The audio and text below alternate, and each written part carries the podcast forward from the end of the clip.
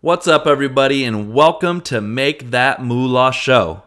Today, we're going to be talking about dips in the market. Now, we've had a bull run here for a while, haven't had a 5% pullback since December, so we haven't had really any down markets. You know, the old saying, stonks always go up, stock market always goes up. You can't lose money in this market. A lot of people are geniuses right now because they keep making money and it's simple because the markets keep going up. So no matter what you invest in, unless you're invested in something like gold or silver, you're making money. Almost everything's been going up since the crash of the coronavirus. But what do you do when you get that dip? A lot of people get scared. A lot of people are like, wait, what is this? What is this thing called a dip? Why, why is everything red? It's supposed to be green.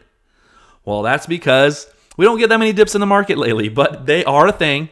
It actually happens, and they happen more often than you think, even though because they're putting so much money into this market, there's a lot of talk that governments won't even allow dips in the market anymore because if it dips, they do something, they say something because they can't have the market going down. But you know, we are kind of in a bubble. They keep inflating this bubble, inflating this bubble. A lot of people say, "Hey, it's going to pop." A lot of people think it's never going to pop. And the reason why a lot of people say it's never going to pop is because they keep seeing the government keep putting money into it and putting money into it. So is this a new thing? Is this a new era of time that people never see dips? I don't know, but I don't think so. And you know, when they happen, they're going to happen. They're going to happen hard, especially when they're a crash. So what do you do? Now, one thing you could do is keep cash on the side because as a lot of people say, cash is trash because all this market going up, making and inflating the money supply is making prices go up on everything. So cash is trash. The worst thing you could hold, I hear people say, is cash. Because if you have cash on the side, what happens? It loses value. If you're having houses go up and you have $100,000, well, that $100,000 can't buy that much of a house anymore. You know, if you have 100,000, uh, let's say, not 100,000, let's say you have $10,000 and Tesla goes up $200 in price or a different stock goes up a lot. Well, now you can't buy as much of that stock as possible as you recently could have in the past because of inflation, right? So this is why they say cash is trash. But the ROI of cash is opportunity. Because as long as you're not holding cash for years and years and years and just letting all your money, 100% of your portfolio in cash, that's not smart. You want to be in the market. You have to be in the game somewhat to not lose out on the rising prices. But if you're fully in, when a dip happens, you're going to lose more than if you're only 50% in or 25% in. So if you're 25% in the market, that means you have 75% of your money in cash. And that is losing money to inflation, but then you have a lot more money to buy when a dip happens or even if a crash happens. See, crashes do happen, and one of these days we're going to get a recession. Who knows how long? You know, um, something's got to give eventually. Prices just can't keep going up and up and up because 50% or more of Americans are not even investing or invested into the market or into anything. A lot of people are living paycheck to paycheck. So, yes, it's nice for us investors when um, prices are going up, stocks are going up, houses are going up, because you're invested into these assets and they're going up. But the people, the bottom percentage of people, 54, 55, I forgot the percentage, but more than 50% of people do not have $1 invested. They have they don't own their own house. They don't have any stocks. So all these prices going up is making daily living and the cost of living harder and harder and harder for them. And then eventually something's going to break. They're not going to be able to, they're going to, only thing they could do is cut back on spending. So they're going to be buying less. And then they buy less. What happens? Then the economy might suffer. Or they could just give universal basic income. Who knows what the government will do? But, you know, everything, anything is not out of the realm of possibilities nowadays.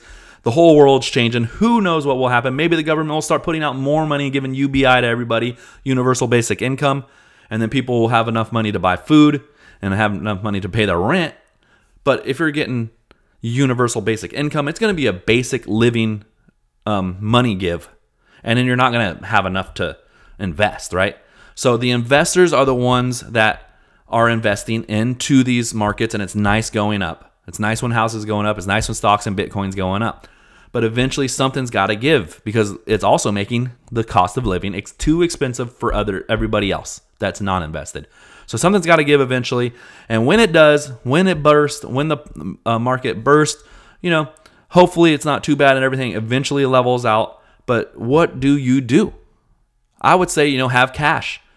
The higher and higher it goes up, maybe you just cut off a percentage. You know, if you have 100% invested and we're at an all-time high right now, maybe you take 1% of your money out and put it in cash. If you're if you're still really bullish on the market. If you're really thinking the market's going to go up for a long period of time, take 1% out. It's okay. And then if it goes up a little bit more, let's say, okay, if the market goes up 10 more percent, take another percentage out. Have 2% of your money in cash. Now, these are very conservative numbers. You could do bigger numbers. You could put take 10% of your money out right now in cash.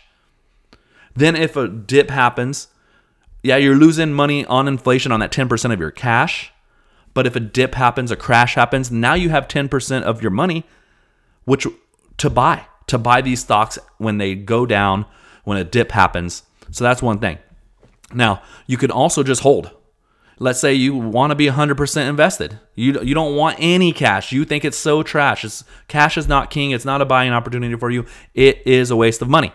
Well, you can hold.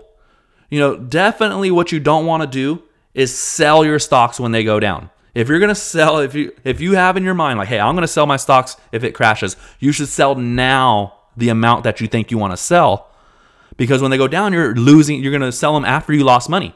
They're up right now. They're at almost all time highs. Sell what you think that you would sell if they crash now, and put it in cash. But if you don't want any cash, you don't want to not invest.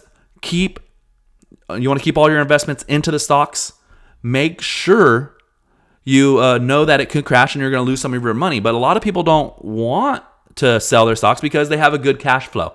If you make a lot of money in your job, you have other businesses or whatever making money, and you're able to put more money into the market every month, you don't care if it goes up and down because you're um, playing the long game. Even if we have a huge crash and the stock market crashes a lot and it stays down and it doesn't hit the levels that we are at now for, let's say, five years or maybe even 10 years, that, that's a crazy idea, but you never know. Anything can happen. You got to prepare for everything. Well, then you're just going to say, hey, I'm going to leave all my money in now. If it drops a lot, crashes, well, I got a good job. I got businesses that are producing cash flow. I'll just keep continuing to buy at these lower prices. And then stocks will eventually average down. You'll get a lower and lower average price of everything that you're invested in. And then when it goes back up, you know, to the levels that it's now, five, ten years from now, this is hypothetical, well, then you'll have way more money than you do now because you're buying in at the lower prices. So there's a couple things you could do. You could hold on to your stocks no matter what. They go down, do not sell, and then you just keep buying at the lower prices. Buying, buying, buying at the lower prices. Because now it's like it's on sale. You buy anything that's on sale and you're just buying more. So that means you're picking up the same exact asset at a lower price. And then when it finally goes back up to where it was, you have even more profit than you did before. And you're playing the long game.